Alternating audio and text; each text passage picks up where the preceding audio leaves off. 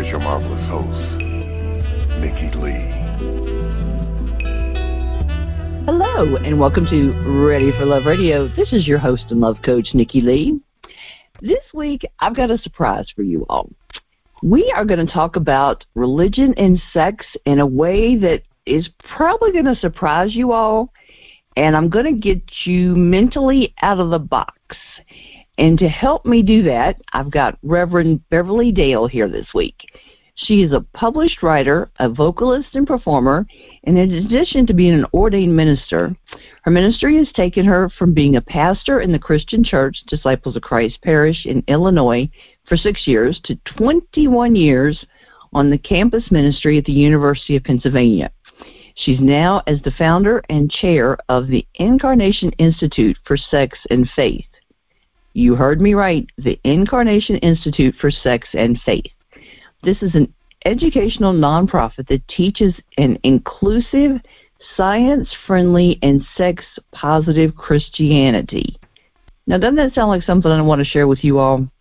Now, her ministry has a very specific and unique focus to help people of faith heal from the sexual wounding that occurs when they're taught to separate the spirit from the body and also to provide tools for those who are developing a Christian theology that affirms the body and pleasure as God given.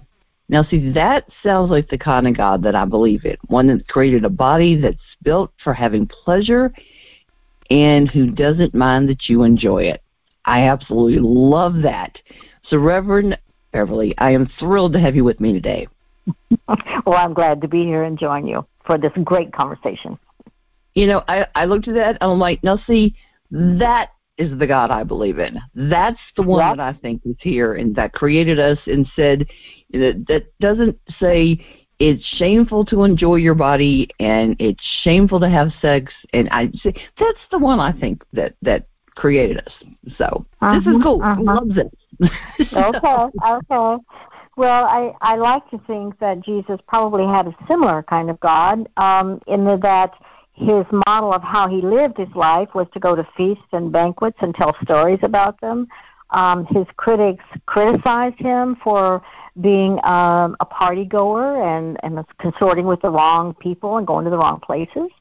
So it sounds to me like somebody who embraced life and embraced all of the sensuality of life. So yeah, I think that's the kind of God that Jesus probably did have. Yep, I agree.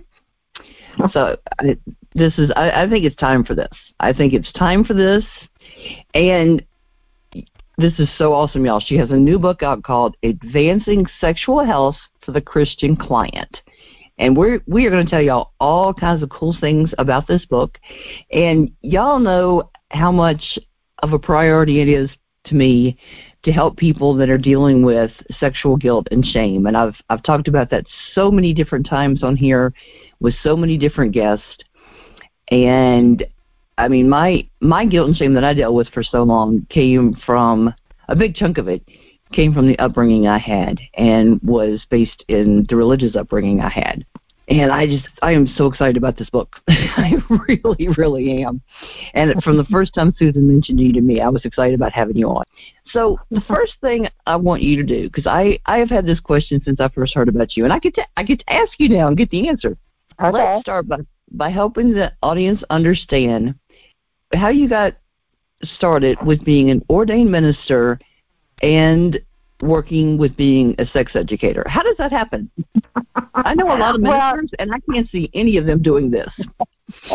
Uh, that's because they're not dealing with their own sexual wounds. Um, Ooh, I start with I, the point. The point of start is, is sexual wounding.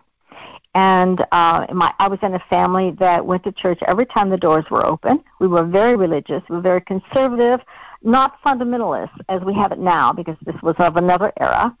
But of course, there was no talking about sexuality at all uh, right. in the pulpit or or in the home, uh, except that um, we knew that uh, it was something bad all right. And I already knew that it was something bad to be a girl. So there was gender wounding, which I put under sexual wounding as well. So that's so I got bad messages or or silence from my church about the body and sexuality and pleasure, but I got really bad news about being a girl. So um, enter into that picture of sexual ignorance. Um, an older uncle who decided to get his sex education from my little prepubescent body. And uh i was i couldn't say no because he was a, a boy and older than me and i had been trained to be very obedient um to the older people in my life but certainly to a boy. And um so that went on for a while. And but and i knew it was wrong. I also knew it felt kind of good which was very confusing and i also knew i could not tell my mother so that secret then stayed um throughout my life until I was I don't know, maybe mid 20s, I finally told a husband, you know, my hu- husband about it.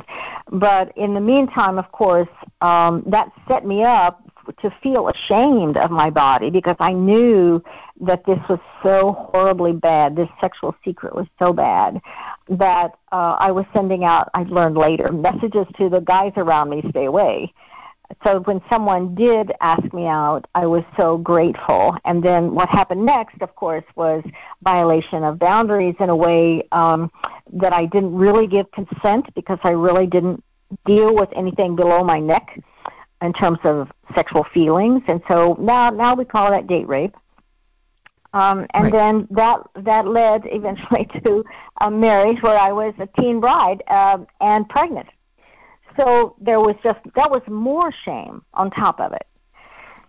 So here I had um, a, a daughter at the age of 18, and I was totally unprepared and totally cut off from my own sexuality. So over the years, um, fast forward to 30s, I began taking sexuality classes as I went back for my baccalaureate degree, and realized that I was I was deeply, deeply traumatized um, from both of those situations, the abuse and then the the unfortunate marriage that occurred as a result of date rape. Um, so, in order for me to be healed, I had to deal with this stuff. And I couldn't go to my church because there was no good news there. So I went to therapy. And then I went to, you know, sex education. I took every sexuality course that I could in an effort to bring about some kind of healing for myself. Then I had to go to the church and say, Why didn't I hear some good news from you about being a female and about being a sexual woman? Um, and so went to seminary uh, when I was a little bit into my 30s and realized that I went to seminary because I felt called to the ministry when I was 11 years old, but of course I didn't have the right body part for that, so I couldn't do it. So by the time I was 30, I had been in touch with the women's movement, and I realized that I was going to go to seminary because I was called to the ministry by God, and I didn't know if I was called to the ministry by the church. I didn't know if the church would recognize it. Well, being in seminary, I learned of all of this wonderful feminist um, theology and liberation theology that helped me understand so much of the negativity about the body and women and pleasure is not coming from the gospel for sure, and not that much from the Bible. It's really coming from culture. And since right. I studied sociology, you know, I realized, oh, okay, so let's divide out culture from from uh, faith, and let's go from there. And I realized I can stay inside the church, um, but and and I have a passion about helping people who have that kind of a traumatic exposure to sexuality as I did, or perhaps not quite that bad, but still um, grew up with slut shaming or something's wrong with you because you're sexual or you're not interested in monogamy or whatever the issues are. There's a lot of lot of shaming and uh, wounding that happens in the culture that Christianity gives legitimacy, legitimacy to. Um, yeah. So that's in that's a kind of in a nutshell. It comes out of my own sexual wounding. I I had to uh, I was seeking sexual healing, and I could find it when I finally tapped into biblical scholars and uh, people who have given this a lot of thought down through the ages. And I realized, oh yes, there's always been a liberating message uh, within the Bible and within the within the church it's just at this point not the message that's getting play in media. And definitely so, not. Yeah, definitely so not. That's, yeah. so that's my story. Interesting, interesting. I, well, I'm glad I asked. I, I like that. Well, I like to look at it. Let me uh, add one thing. Um, mm-hmm. I like to look at it as this is the road I have traveled, and as I turn around and look behind me at people who are coming along behind me in terms of age and development and experiences, I can say this path here will lead you to liberation and wholeness and healing. Um, and I know, and that's coming from my own uh, academic uh, studies, but it's also coming out of my own personal story. And so I'm just saying, come this way if you want to find a Jesus who's a party goer and, and a God who is going to say, yes, get out there and have a great time with your body. That's why I made you. Um, so, I, so I think you know that's what is my my call now. Interesting. To the church. Yeah. That well, I think being a woman and doing all this makes it so much more powerful too. Because I mean, so many, I think so many women just feel they are just not empowered through religion. You know, right? They just they just don't. You know, even mm-hmm. even if they feel very strong in their their faith, they don't feel empowered within whatever religious organization they're with they're in. So mm-hmm. Mm-hmm. I, I like mm-hmm. I like that very much. I'm very glad I asked that question. So tell me, what is the purpose of the book, and who do you want to reach with it? Okay, the purpose of the book is to help professionals who run into this kind of damage either in their parishioners or in their clients in the therapy office or even in the classrooms as they deal with uh, with students in a sex education curriculum.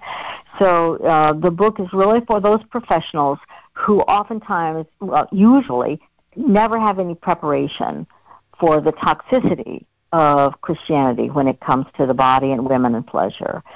So, uh, so Routledge um, publishers are the ones who put it out, and they focus on professional books. And, and what I'm hoping to do is give some tools. My co-author and I, Rachel Tiller, um, when we we weren't even thinking about writing a book at first. We were just doing a workshop for um, a national, well, actually international sexuality conference where professionals gathered, and we did a similar kind of a workshop as pre-book, and we discovered that we were actually triggering these sexuality professionals in the room. And that's when we realized, oh my goodness, these people do not know how to handle toxic Christianity. And so that's what was the impetus for us to put this together. And so we've got to give these people some tools and give them a way to deal with it. Because anecdotally, we had heard that some of these some of these professionals did not want to take Christian clients because they did not want to knock the props out from under them in terms of their religion. So the hmm. secularly trained uh, academic uh, professional knew that the the reason you are having trouble physically in your relationship or emotionally with your sexual self-esteem is because of specific religious beliefs. And so they didn't want to say, so stop believing, because people thought that was their faith. And so that was that's one of the first things we say in the book is to say, wait a minute, there's a big difference between faith and between um, um, religious beliefs. And so that's mm. that's a pretty important point that, that people who are not Christian perhaps or perhaps they uh, had just not really thought it through um, they can, we do want professionals to support people's faith journey. It gives people hope and meaning, and, and there's a sense of awe and mystery uh, about one's faith. You know, get, if, if that's really important to people, then we want to honor that and respect that. But in the therapeutic or the educational process, there has to be a way to slowly reveal that the source of these problems comes from specific religious beliefs. So that's that's who we are, are focusing this on, and what we're hoping to get out of it is to to better equip these professionals, whether they're clergy, pastoral pastoral counselors, or therapists in a therapeutic setting. It's interesting. Yeah. Interesting that it was triggering the the therapist, and that's that's why too. Um, I noticed in one of the chapters where you're saying that it's so important when you're first making that connection with the client to to get a perspective and to understand, you know, their um, their faith and how important their faith is to them, but then also for the professional to have worked through their biases as far as Absolutely. religion and that sort of thing. And I can right. totally see how that would be important because if they haven't worked through their their perspective on religion and faith and that sort of thing, that's going to factor into, even though it shouldn't, that could very well work into and factor into how they work with their client. So right, right, yeah, and even even if someone is a total atheist, they don't give a, a hill of beans about uh, Christianity or any other religion. They can still have the experience of being triggered. They could still be traumatized because uh, this is in uh, the U.S. culture. It's deeply entrenched in yeah. our culture, and so that people who never go to church still try to abide or, or mouth that they abide by the the sexual morality that's touted by the church, which is basically repressive. Yeah. On all ways. So yeah, it's in the air that we breathe, unfortunately, over the United States. it really is. Yeah. At least that's what they give lip service to. That may not be what they do in their private lives, but that's what they say. Right. Well, yeah, that's true. I mean, statistics show that there's very little difference between people who are in sexual behavior uh, between people who attend church all the time and people who don't. You know, the divorce rates are very similar. The sexuality issues, actually, the, the problems, sexual problems, often are worse um, within those who are are hope or clinging to Christianity. But right. um, yeah. So I'm I'm curious from from your your perspective through your personal experience with people and through your research and work and all this. Do you think there's an easy answer for why we get so much negativity from religion about sexuality? Yes, I do. Okay, I thought you might. so now you're going to get my opinion. Um, we um, a hierarchical, patriarchal framework that is run by men for men, and that's elite men. Not all men, of course, experience power like that. But the patriarchal framework, the construct in our heads, needs to make sure that women's erotic power is repressed. So this is yep. really about making sure that women do not understand there is a sex goddess in every one of us, that we can have multiple orgasms, we can outlast an, uh, any man. Now I'm being heterosexist in this, but that's my frame at this point.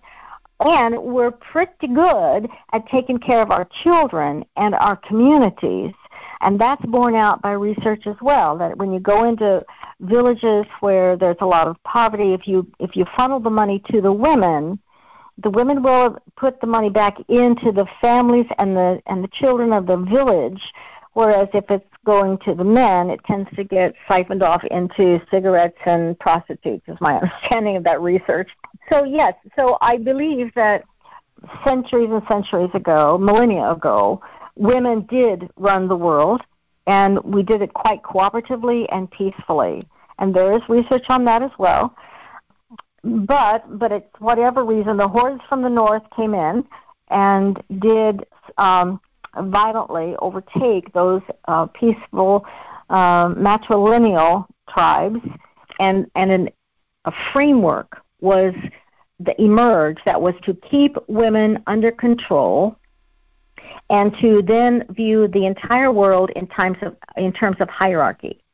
So there's always got to be somebody on top and somebody's on bottom, which is part of the reason that the church has trouble historically had trouble with gays because it, males male homosexuality because who's on top and who's on bottom in that. You know, you you have to make sure that somebody is in the submissive role, and I, I'm talking about that in terms of the sex act, but I'm also talking about it in terms of um, who's who's going to be able to have the most power. That's the way a patriarchal mindset works, and so the Christian Church, um, from about the fourth century on, was the, their theology and all the dogma was being written by privileged high status European males who were deeply misogynistic and deeply sexually conflicted. And hence, Christianity, shortly after Jesus uh, left this earth, uh, within a few several generations, began to take on the form of that patriarchal domination paradigm. And, and we can see right now in the world is where that domination paradigm leads us is to near genocide of the entire planet. So um, empowering women to discard that shame of being a woman, all shame about uh, being a sexual woman or a sexual man has got to be um, discarded as um, as can I say crap as pure crap. sure can, sure can. Um, I say a yeah, because because it's going to save the planet, right? It's going to save right. the planet. And so empowering women, empowering everybody to embrace the erotic center within us because that's what feeds and nourishes the spirit. Um, so all of this, uh, and we would not be spending the kind of money that we do now because we are sexually mm, vacant. You know, nothing happy is happening, and there's not a lot of sexual happiness out there.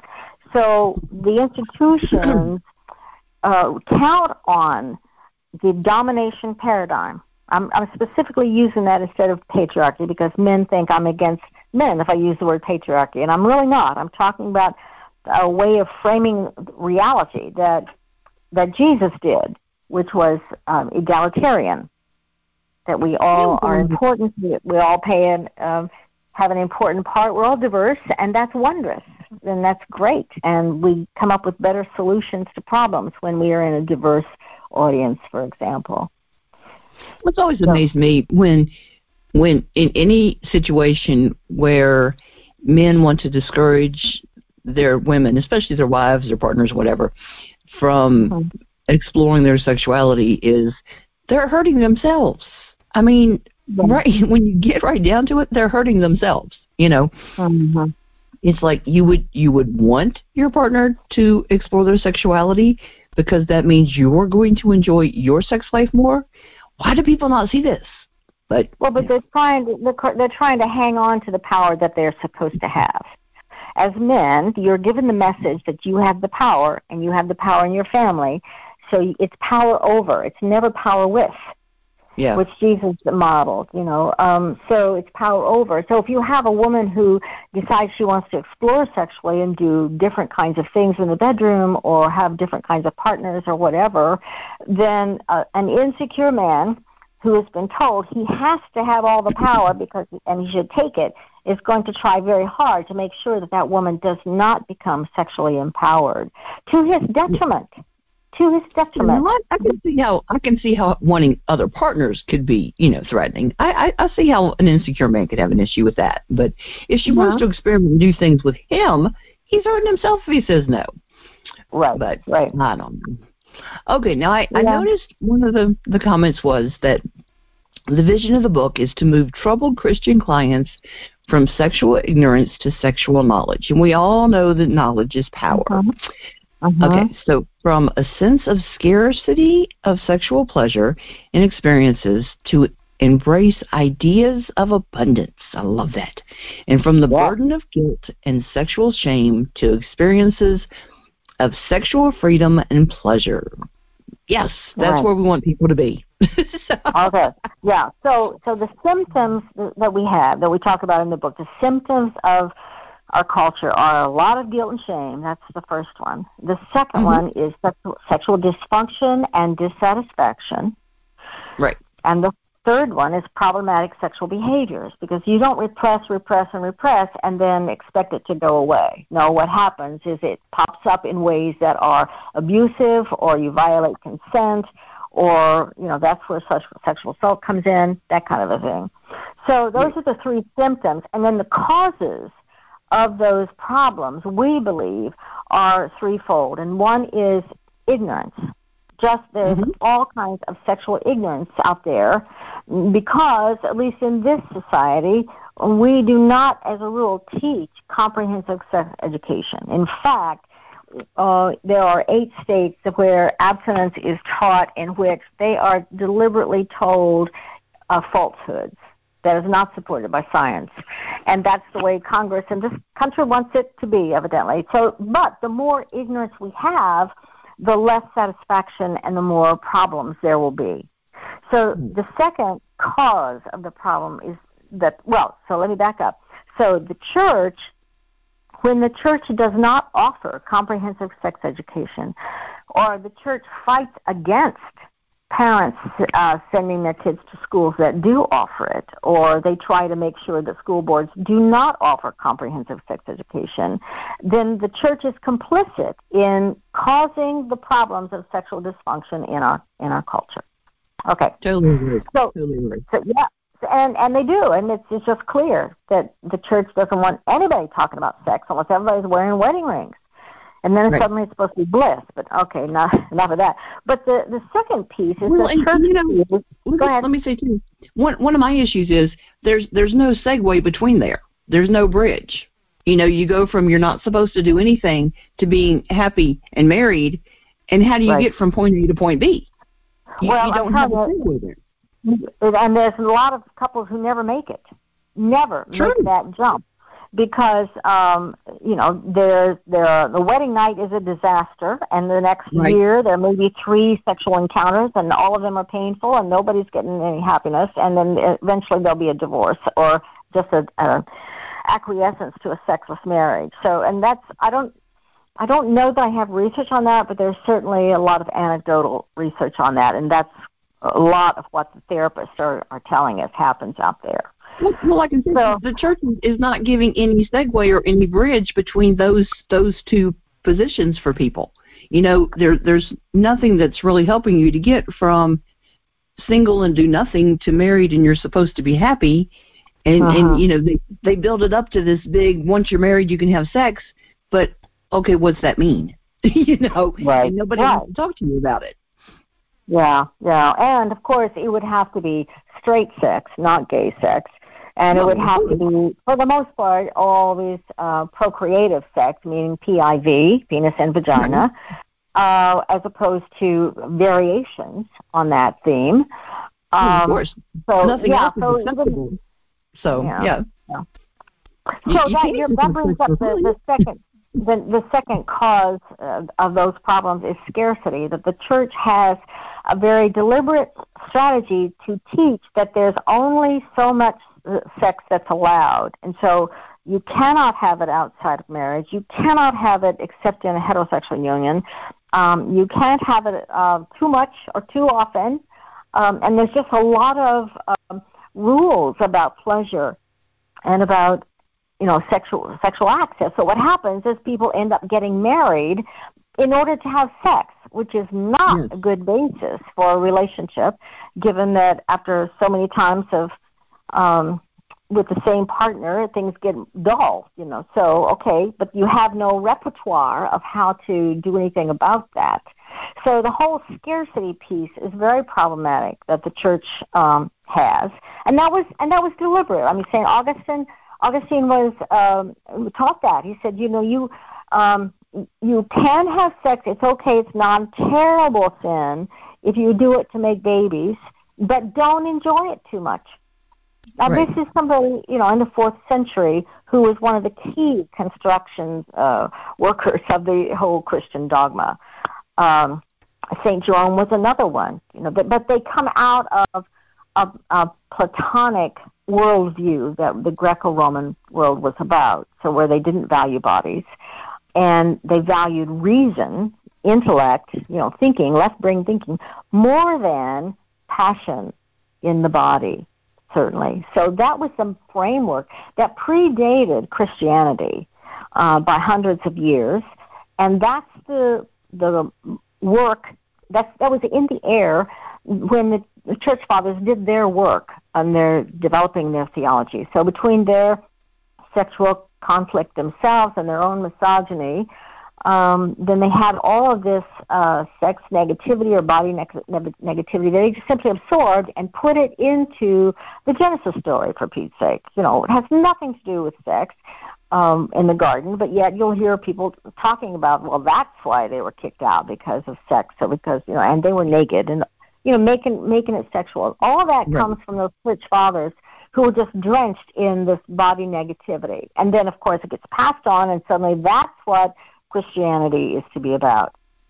Um, unfortunately, but and then the third cause of these problems, is, besides ignorance and supporting ignorance and scarcity, is the suspicion of the body and the pleasure. That and that that's the Platonic worldview. So you cannot trust the passions because they're going to lead you astray. Well, in the church, well, you cannot trust your your passions because then you might become a hedonist, and then you'll just want to have sex with everybody um, without any controls, and you know then what would happen to the family, and what would happen to X, Y, and Z. You know, so there's this real suspicion of pleasure that it will always give way to um, to hedonism, which is, of course, not true. Uh, and so when I teach a sex positive Christianity, I'm saying, no, we have to be responsible and be ethical in our sexual decision making, but we also have to be, um, we can let go of the suspicion of pleasure. So that's kind of where I'm going with that. So that's the first part of the book where we talk about the causes and how it came about, and then the symptoms. Um, and it really has nothing to do with Jesus. It's real simple. So, are you a Christian church that follows Jesus or not? Because if you are, then you need to let go of the St. Jerome stuff and the Ignatian stuff and the, um, oh, I didn't mean Ignatian. I meant Thomas Aquinas, um, some of those church fathers' teachings. You just got to let it go. And then we have pre- preachers who still be preaching it. You know, everybody right. has to be straight. You know that kind of thing. It's craziness.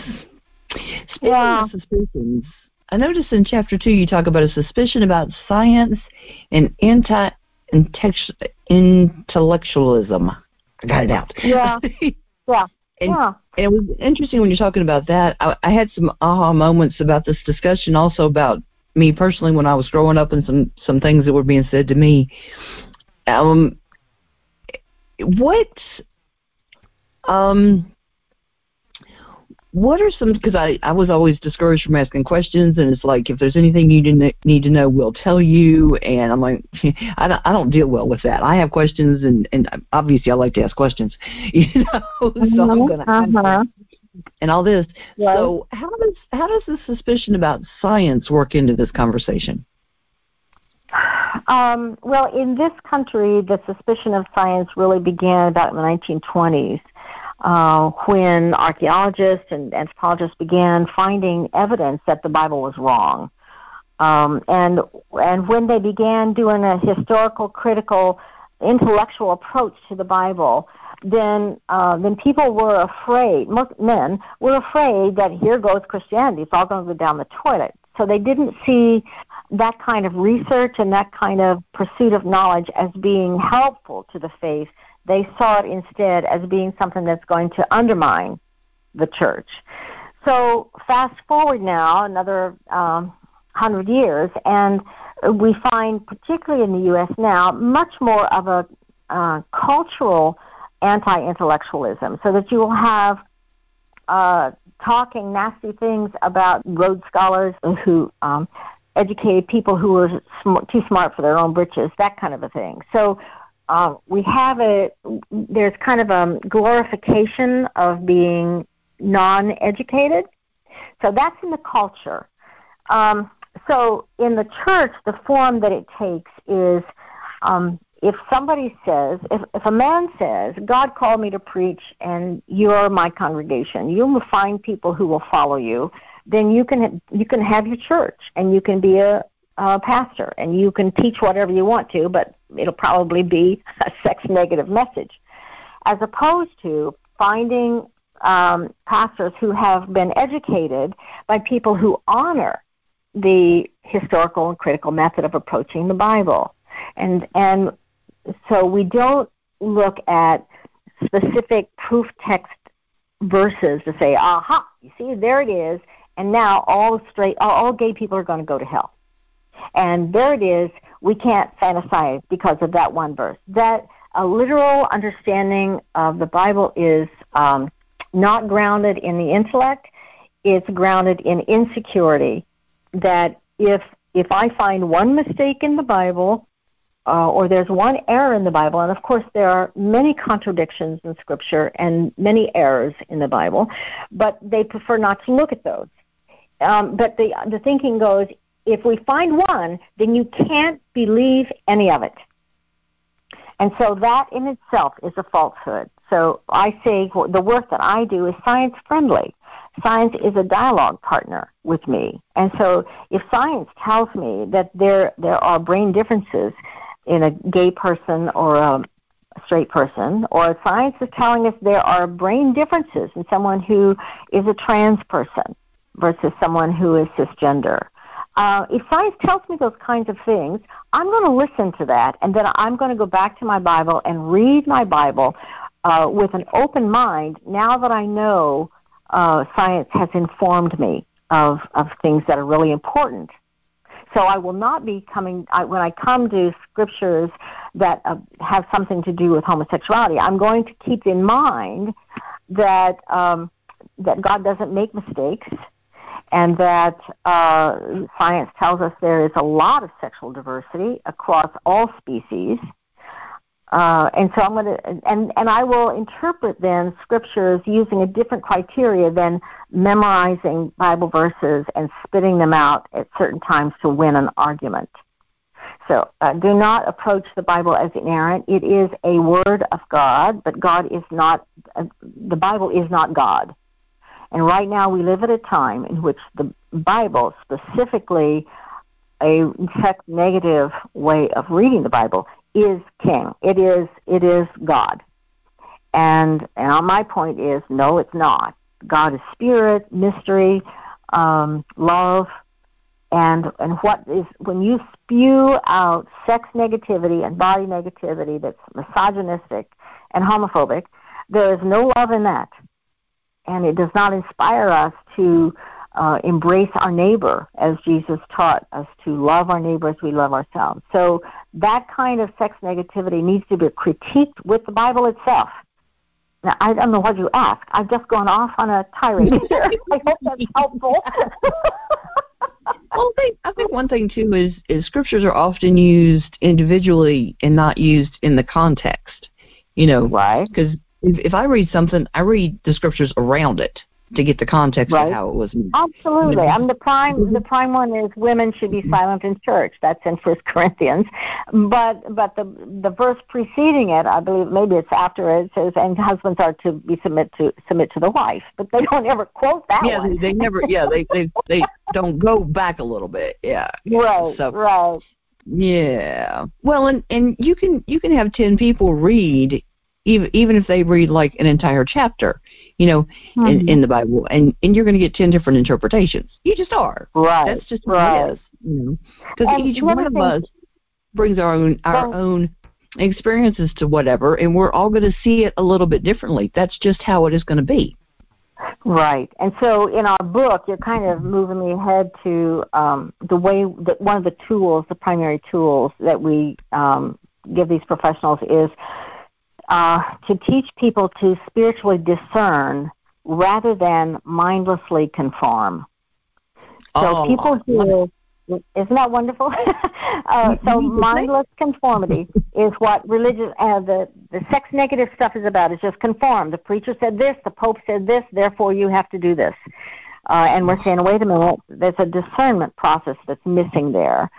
Uh, right. At no point, at no point did Jesus ever mindlessly conform. We've got in the model of Jesus somebody who challenged the religious rules of his day whenever it brought healing to people, whenever it in, impacted uh, relationships in a negative way. He was always there to break the rules on that. And so we have permission to break rules too, if it's going to prevent healing or if it's going to fulfill a um, if it prevents fulfilling a sexual need. You know, Jesus broke rules because his disciples were hungry. Well, can we break rules if the need is for touch or for sexuality? You know, that's that's why we we tell people then. All right, so there's there's a discernment framework. So all the Episcopalians in the world, um, all of the um, well, let's see, I'll stop. I'll stop with them. Lutherans also have three sources of authority The Bible is the first one, of course. You go to your Bible, you see what the Bible says. But we're going to be science friendly, so we're going to also listen to the researchers, the theological researchers who have done the work on the what do these words mean? What did they mean when they were written? What do they mean now? Um, and then we're going to, the second discernment, we're going to ask ourselves, oh, what does the church teach about this? Well, the church teaches all kinds of things about this. There's no singular Christianity, never was, never has been, and not going to be in the future. So, um, for example, back in the Middle Ages, the church uh, at that time had rituals for same gendered people. And now they're saying that you're sexual perverts if you are attracted to the same gender. Well, wait a minute. The church has said different things here. Or we can look at other uh, churches on the block. You may have your church on one corner, but on the other cor- uh, corner there is a Presbyterian church or a Lutheran church or the United Church of Christ, and those people do not condemn homosexuality. Or those people allow women in the pulpit. So, so you have the Bible in conversation with the tradition or the community. The third uh, source of authority is to use the intellect and ask yourself, well, what does science say? And what does my reasoning say? And all the theologians, even the sex-phobic ones, were uh, still were intellectuals. They they did put their mind in gear and think about well, who's going to benefit from this kind of a rule and who's going to be hurt by this kind of a rule. So that's the reasoning part. And then the United Methodist um, leader, um, John Wesley, uh, he's he added a fourth discernment on this. And the fourth one was internal wisdom, your personal experience. What is God saying to you? We could say the Holy Spirit. So, because his heart was strangely warmed when he had kind of like a conversion experience. So we have the right then to say, let's take the homosexual um, example. All right, so you can pick out some verse. There are seven verses, seven passages in Scripture about homosexuality you can choose the Leviticus. So it appears that they're abomination. Okay, so let's put it in dialogue with the church and tradition. Well, the church has not always gone along with that. We can put it in conversation with the intellect and science and say, no, science is telling us there's very good reasons why people are different, attracted to different people. And then you can look to the inside of yourself and say, well, yeah, I, I always knew I was straight. And somebody else will say, well, I always knew I was gay from about the time I was four or five years old. So all of those pieces are in dialogue with one another, and as you discern what direction we need to go. Um, so, should I have sex outside of marriage or before marriage? Um, you would use the same idea. What does the Bible say about non-marital sex? Well, not a lot. Um, certainly not negative. It's, You're not to have sex if if the woman is connected to the matriarchal religions that were um, uh, having idols. All right, but you would you would just take it around all four, all four of those and and talk back and forth. Well, what is the inside of yourself? What does the relationship uh, look like and feel like? And are you ready? And how do you consider the consequences of your actions and so forth? Well, that's my personal reasoning um, you can we can look at reason and science and say that no, those people who wait to have sex after marriage um, versus those who don't don't have any better relationships. Those marriages are not any happier if they explore sexually before. And then there are always churches, congregations, denominations who do not make a big fuss about sex outside of marriage. You know what what happens is it's not about body parts and which body part is going into which one with or without a legal piece of paper. Those churches will say, well, what's happening in the relationship? It's about relationship. So you could see the way one would frame the questions differently as we uh, come up with different kinds of um, answers to that. The best way, I'm not sure we talk about this much in the book, but the Apostle Paul was very clear in a very specific situation. The church in Corinth didn't know whether or not they should offer meat offered to idols. And his response, now that they were Christian, they were not bound by that. And his response was one, you are free. you are free from all those religious rules you had. Freedom is first. Secondly, you cannot violate your conscience. So even though you know you're free under Jesus to do X, Y, and Z, if you still got some of that sexual guilt in your head or shame in your head, work that out first because you don't want to bring something uh, negative like that into the next step. But the third thing he said, and you cannot cause your uh, brother or neighbor to sin. So uh, don't misuse your freedom. So if for me, um, going to a sex club, I can do that without um, having any kind of guilt on it. But but if you want to drag your wife or your or your partner uh, and they and they're not wanting to go, you know, because they're feeling like this is wrong, then you are violating the ethical principles that the Apostle Paul put out. So I think that's also a good way to get into sexual decision making. Perhaps your audience would be interested in that, of thinking that through. You know, you're free. You're free from rules. Um, Martin Luther, the, who went on to become the leader of the Reformation movement and the, ultimately the founding of the Lutheran Church, said in a letter to his friend um, to go forth, that we are to sin boldly. Sin boldly because we are already forgiven, we're already loved. Um, make the best decisions that you can. And that's what the Apostle Paul did, said. You know, okay, may, this is what I think God says about this, but I'm not really sure. Well, so you just move into your um, behaviors and your attitudes saying, I'm going to trust that God will love me, even if this is a bad decision, and I may wish I hadn't uh, done it. You know, just trust um, that God's love is sufficient for you, and certainly God's forgiveness is there as well. So I guess that's that's how you get to the abundant life. Jesus promised in John ten ten, you know, I come to give you life in all of its abundance. And you cannot live abundance if you're busy trying to push down bad feelings or push down um, feelings that you have decided is bad or the church has decided bad. Not that any feelings are bad. So I, I guess I'll, I'll let me just stop there for now. Is that helpful? Is that helpful? I'm, that, was, that was helpful. That was helpful. I like that. Yeah. Interesting. That that went round roundabout, but I, that was that was interesting though.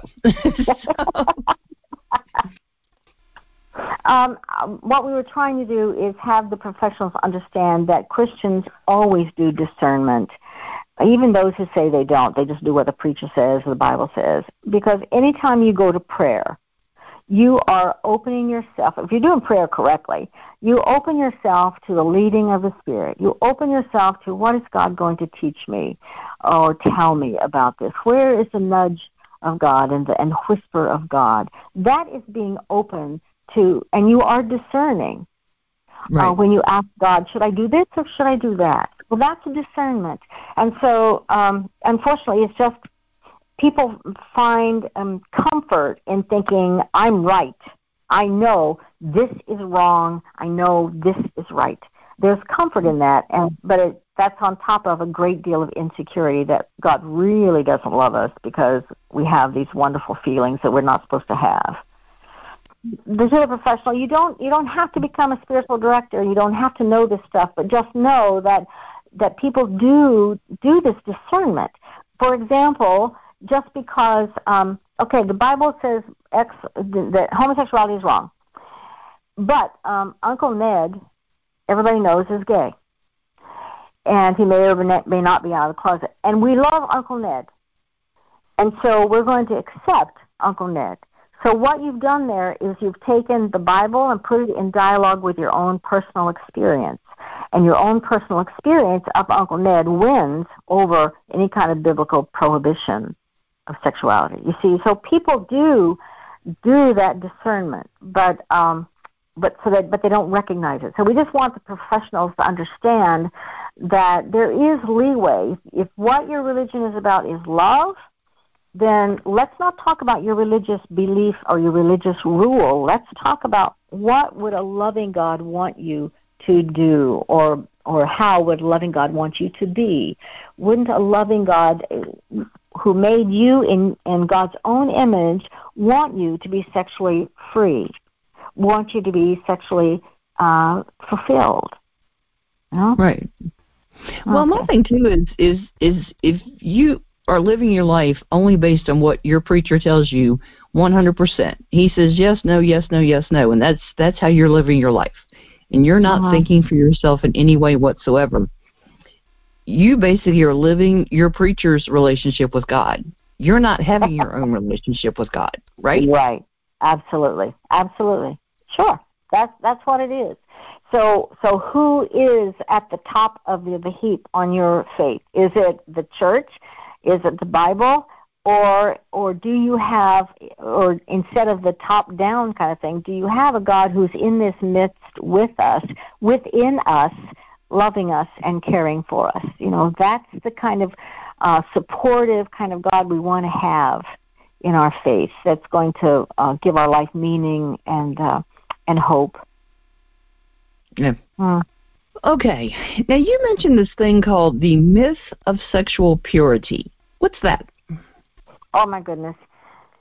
so early early 90s in this country um, there was a deliberate move on the part started with the southern baptists to create a purity culture the purity myth it's um, naomi wolf wrote the book the purity myth um, and then ever since then, that that has just built because it becomes a capitalistic thing. So now we can make money off of purity. So let's sell chastity rings, and um, let's sell you know little prom dresses for for 13 year olds to go to a prom with their daddy.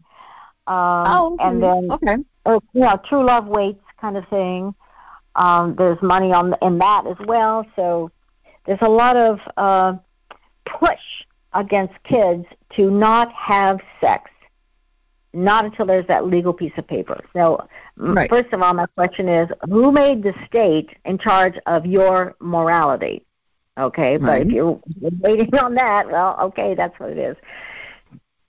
So, so purity culture is very, very damaging, particularly to women, um, because there's this being our U.S. culture, there is a double standard so men are told, boys are told you can't have sex, but of course, boys are touching themselves all the time when they go to the bathroom. So it's pretty easy for them to shift right into masturbation and right into sexual exploration. Uh, and so we allow that for the men, but for the girls, there's all this slut shaming that if a woman even begins to become sexually active and enjoys, God forbid, she enjoys sex and not being married, then what we do is we slut shame and she becomes someone that no boy is supposed to ever want to marry. So they can have sex with her, they can't marry her. So there's just dangerous, yucky stuff for women out there in terms of the purity culture. Um, and there are several books being written about that. One is called Damaged Goods, and the other one was called um, Pure. Um, inside the evangelical movement that shamed a generation of young women and how I broke free. Um, there's another third book that just came out this year by um, Nadia Bolz Weber saying shameless a sexual reformation and she thinks the church needs a sexual revelation but um, but particularly because there's been this concerted effort of people who are sexually I'm going to say it they're sexually wounded and they're sexually conflicted and that's how you end up with men making inappropriate sexual advances men harassing or uh, worse yet, even raping, because they are just sexually wounded and um, and in deep trouble. They haven't worked out their stuff. So that's all in the mix, uh, uh, mix of the purity movement that the church has been heavily involved in maintaining. Of course, it doesn't do any good. They they get these kids to sign abstinence pledges, or they don't have sex any less often than uh, kids who do have sex more, often, you know, younger. Um, so it's it's a big enterprise, and it's captured the culture. And unfortunately, our society it's captured huge amount of federal funding dollars um, Hmm. of people who are not they're not in, they're making these decisions and not being informed by sex educators, or certainly not by the sex therapists who are seeing the damage caused by to women particularly but to all of us about the what happens when the purity culture is all a child hears, um, and then when they get married at 25, they suddenly do not have bliss. They have only marital problems and sexual dysfunction, and they've never really come to grips with the glories of being a beautiful, wonderfully made um, human being who who is sexual. You know, so um, I, I'm just uh, floored by by the ways in which we have so mindlessly and un um, ignorantly, and we have ignorantly accepted the purity culture and uh, as being the way we should go, as if somehow that has something to do with God and something to do with Jesus, which of course it does not. No, it doesn't. But like I said, it's uh, th- this whole guilt and shame crap, and I like I said, I, I call it that frequently, among other things. Yeah. Okay. but it's um definitely a priority for me to to try to help people that are dealing with that, or like I said, mm-hmm. think that that they don't deserve to to get past all of that mess. Right. They really do. One thing they that, really do. Yeah, yeah. Oh, we have to if we're going to really liberate ourselves sexually and spiritually, actually. Um, yeah. But one of the things I'm really proud of is that in that book we have I have written four Christian meditations on the goodness of the body, um, Christian meditations on pleasure, and then I've done a, a hand massage for couples. So there are four of them. And uh, your listeners might be interested in knowing that we did put one of them on our website, the dataanddogma.com website. Um, awesome. And it's uh, a Christian meditation on pleasure. And what it is is that throughout the, the med- guided imagery, I'm asking people to appreciate and think about and experience again all of these sensual images. And then between the images, I'm quoting Christian theologians. Uh, one of my favorites is um, a guy named uh, James B. Nelson who said, If we do not know God in our bodies, we may not know God at all. Ooh, I like that. Isn't that lovely? if you want to give me the link to that, I'll uh, add it to the show page where I'm going to put the okay. uh, replay for today's show, so people sure, can easily get that. Mm-hmm. Okay, awesome. sounds good. Awesome. Well, I'm going to have a replay of the show. I've got the link to your website. Uh, actually, I'll have all your, your links to your website on the page, and then the link to what she just mentioned, so you can get that easily. Okay. And that's going to be at www.readyforloveradio.com slash Christian Client. So I'll have everything right there so you can easily get it along with more information about Reverend Dale. So thank you a whole lot for being with me today and sharing the information. I, like I said, I've been very curious to get more information since I first heard about you. okay, well, thank you for letting me go on and on. I love to talk about this. yeah, that, well, I knew oh, you would. so. the, the folks might be interested in knowing that I also have a YouTube series called Sex is Good. That's free. We're working on a study guide right now. There are eight of those. Uh, they can find that on my channel, Rev Beverly Dale. And then I have a webinar series that's four parts, and uh, we are selling that on our website as well. If people really want to get into this uh, as a as a good study, um, it's a really a good curriculum. It's about seven hours all total. Um, that's awesome. very inexpensively priced. So. Awesome. She's got all kinds of interesting things on her website. You definitely should take a look around. so we'll we'll have links for all that, and like I said, just just take a look at her website and just just kind of browse. uh-huh. There you go. Definitely. Definitely. So next time you, you've got something you'd like to talk about, just let me know and we'll do it again. Okay. Sounds good. All right. And listeners, I will see you next time on Ready for Love Radio.